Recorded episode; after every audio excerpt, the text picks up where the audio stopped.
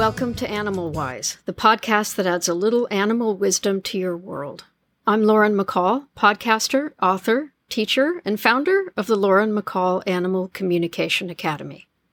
And I am Bertha Eddington, also a podcaster, digital marketing professional, dog lover, cat lover, plant lover, people lover, and earth lover, and lots more than that. And uh, we're all delighted to be here with you. We're well into season two at this point, and time is really flying by. Um, so far, this season alone, we have heard from at least eight different species of animals. I, I'm very impressed by us. Yes, yes, it is impressive, I think. And, you know, we are working to gather as much perspective and wisdom from the animals around the world as possible. And today we are adding another species to the list, and that is horses. We actually had a request from one of our listeners to feature horses in one of our episodes, and we are happy to oblige. If any of you out there who are listening would like us to feature um, a conversation or behavior discussions with uh, different types of animals, we'd love to hear about it. And we're always open to whatever your comments are. So today, Lauren, though, what aspect of horses are we talking about? Well, I've never had the privilege of having a horse myself, but I do have a lot of friends and clients who do have horses. And today we're going to be talking about horses who are connected to people, not wild horses. And because of their size, safety hmm. around horses and attention to their behavior is extremely mm-hmm. important.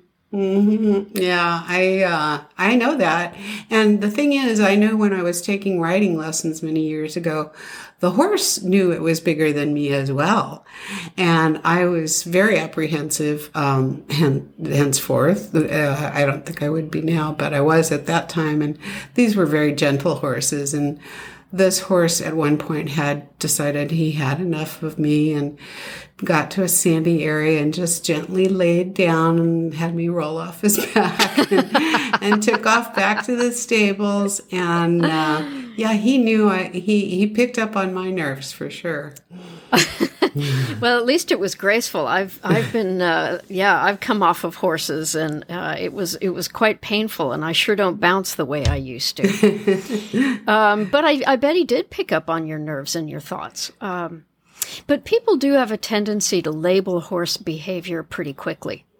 She's stubborn, or he's disrespectful, or she just doesn't want to do it, get in the trailer, pick up his foot, and so on. And the truth is that horses, like any other species for that matter, don't lay awake at night trying to figure out how to make you crazy. It isn't that horses, like people, don't have personality characteristics or quirks. But sometimes their behaviors, like ours, bear closer scrutiny. In other words, why are they doing what they are doing?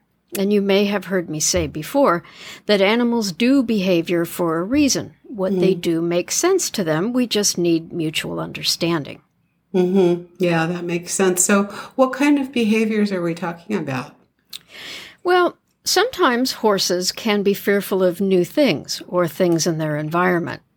They may be in pain or perhaps doing certain things causes them pain, um, like someone getting on their back, or being asked to jump or pick up a hoof. Or they may not really understand what is being asked of them. Um, you know, lots of people, by the way, talk about horses being broken, that is, trained to be ridden. And the origin of the word broken in this case is rather unfortunate. It implied that the training was done using force, that it was breaking the horse's spirit.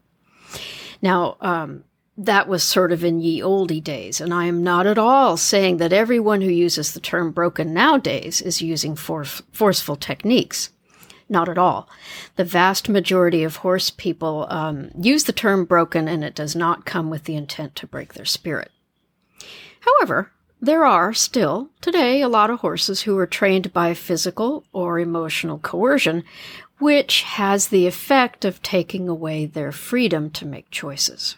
Mm-hmm. Which is which is true for people as well. And you know, I I, I believe that words have power, and I I'm mm-hmm. sure uh, that people do not mean to literally break a horse, but it's still a really uh, not a pleasant term to use. I mean, if we're trying to break a person, mm-hmm. um, it's clearly negative. So I, mm-hmm. I, that's really something to think about.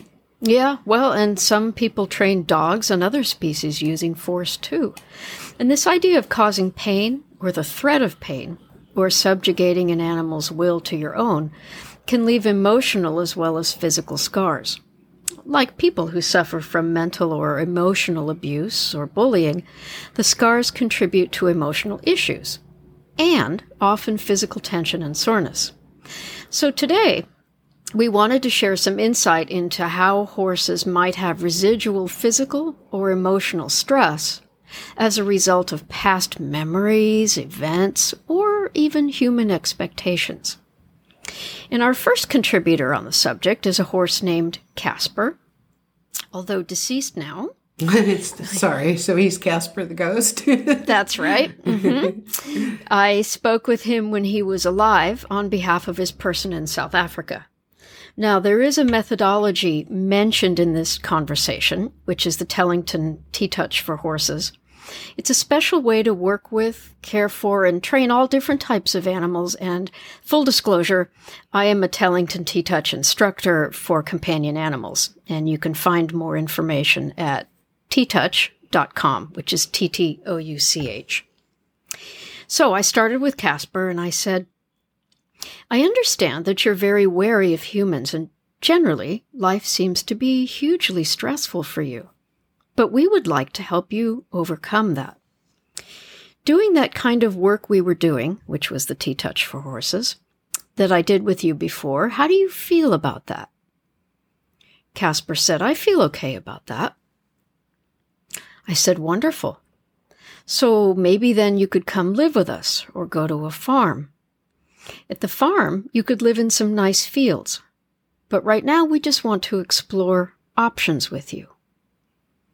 Casper replied, I see. So if I lived in fields, I could just be there and not interact with so many people?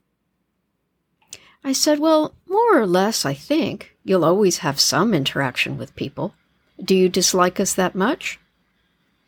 Casper replied, No, it's the expectation that people have of me that is so hard. I said, Please explain. Casper replied, because I'm so beautiful, people have always looked at and admired me. It's as though they look at me and have grand plans for what they want from me. I can see it in their eyes. I said, Okay, please go on. Casper continued, Well, what they wanted from me and what I wanted were not always the same. I never wanted to be under pressure or be in the spotlight. I just wanted to be a basic horse. I said, Well, how did you get so nervous of things? People, noises, everything. Casper replied, When I wasn't what people thought I was, they would try to make me be different. I said, Through training, you mean?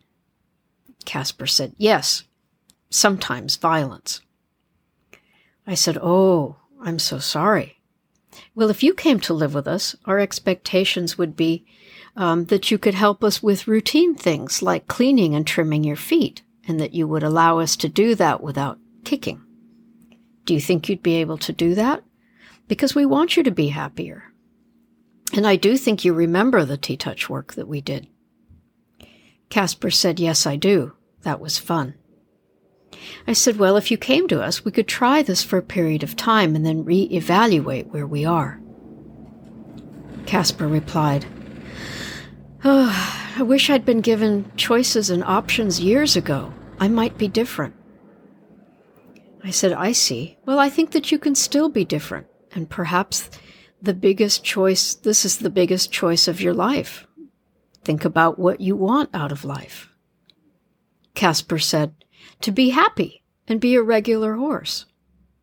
I said, What exactly do you mean by a regular horse? Casper said, Have horse friends, and I guess a person who really loves and cares for me. I said, Do you want to be ridden? Casper said, Not right now. I have a sore back sometimes. Mm. I said, Yes, I feel that, and I think T Touch could help you with that. Casper said, Yes, I bet. For my part, I will try to cooperate, but many of the reactions in my body are in my body, not just in my mind. I will try to change, but you must be patient. I have been afraid for a long time. So that's an interesting conversation. And by the way, I just want to highlight that soreness in an animal's body is as common a side effect of stress and tension as it is for people. Yeah, and and we I, Western medicine is finally realizing that stress causes grave illness to mm-hmm. the body, mm-hmm. and uh, I think that's one of the reasons people are embracing mindfulness and meditation more mm-hmm. and more these days as a way to relieve the stress that we know makes physical injuries. Yeah, absolutely, and we know that physical, mental, and emotional wellness are all connected. So, my next example is pretty interesting. This horse, Jeannie, lives in rural Canada. And she was so plagued with memories that they impacted her behavior in very significant ways. She was dangerous to ride and inclined to spin or rear to get people off of her back or keep them from mounting her. Mm. Now, I'm speaking on behalf of Jeannie's person, who wanted to try to get to the bottom of her emotional issues and, of course, the resulting scary behavior. So, we're coming into this conversation uh, partway through. And Jeannie is going to begin by saying, I have these issues, or memories, or echoes of memories, that buzz around me like flies. It seems all of the good experience I have had in the past are swarmed by these emotional flies. I said, How can you help me understand how these flies or memories influence your behavior now? Could you give me an example? Jeannie said, Safety is a big issue. That covers people on top of me, riding out, certain new things, sounds, odd movements around me. It's ridiculous. In my head, I can reason all of this away.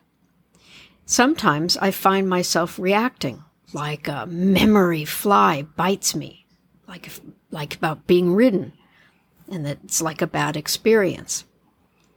Sometimes I just have these things around me and they annoy me like real flies would, and I become short tempered. I said, That must be awful for you. I'm so sorry. Do these flies impact your physical well being? Your heart or other parts of your body? Jeannie said, Sure. It's hard not to internalize things like this.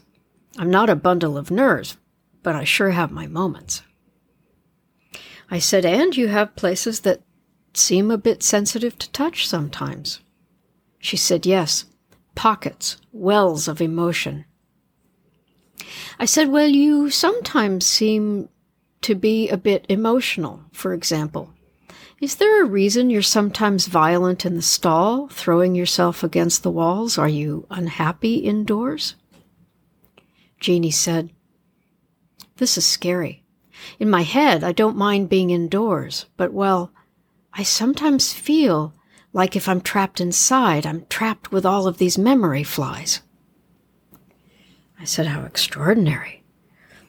I want very much to help you. Is this why you toss your head, too? Jeannie said, Yes. And I get tension sometimes in my neck. I move it around. Please try to understand or imagine that to me it's like having a swarm of real flies around me. Hmm. I said, I see. I'm sorry. How do you feel that I can help you? She said, I need help to clear this stuff away from me. Again, in my head, it's not a problem. But then, you see, having someone on my back can bring a swarm of unhappy memories. I just kind of go nuts. And until this is resolved, I try to keep you all off of me so no one gets hurt.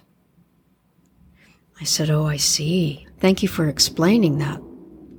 I said, You seem to be more comfortable with other horses nearby. Is that so? She said, Yes, it's like having a friend or friends around. They can help. Talk to me. I feel safer. When I'm alone, I feel more vulnerable. I said, All right, I see. So I shouldn't try to ride you right now? Jeannie said, No, I wouldn't if I were you.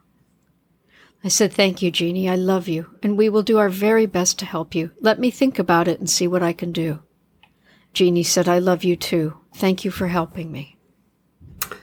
What what a sad story. And you know, it it brings to mind the question of can animals have mental illness? I, I certainly believe a, a, lot of the problem in our societies are caused by mental illness and, and unrecognized mental illness and a stigma towards it, which it shouldn't be. But but it makes me wonder if um, that's what she was experiencing as well. Mm-hmm. Yeah. Yeah, and animals can certainly have mental illness as people do. Um, but you'll be happy to hear that with uh, T Touch, animal communication, and a lot of patience and understanding, Jeannie improved a great deal. Mm. You know, we can seemingly work miracles when the underlying causes of common health and behavior issues are understood and can then effectively be addressed. But patience and mutual understanding are the key components for that. As Le- Abraham Lincoln said, violence begins where knowledge ends. Mm, how very, very, very wise. Well, what a great conversation today. And, and before we uh, go away, I just wanted to mention that we are in our home studios and I heard a helicopter go overhead at one point. So um, mm-hmm. these mm-hmm. We're, we're not in our professional sound studio, and I hope it didn't distract too much from you. And we appreciate you very much for listening to Animal Wise, and we'd love for you to subscribe to us on your favorite podcast platforms from Apple to Google and Spotify and more. And uh, remember to tell all your friends, family, and any animal loving strangers about us. And we will talk to you next week. Bye, everyone. Thank you.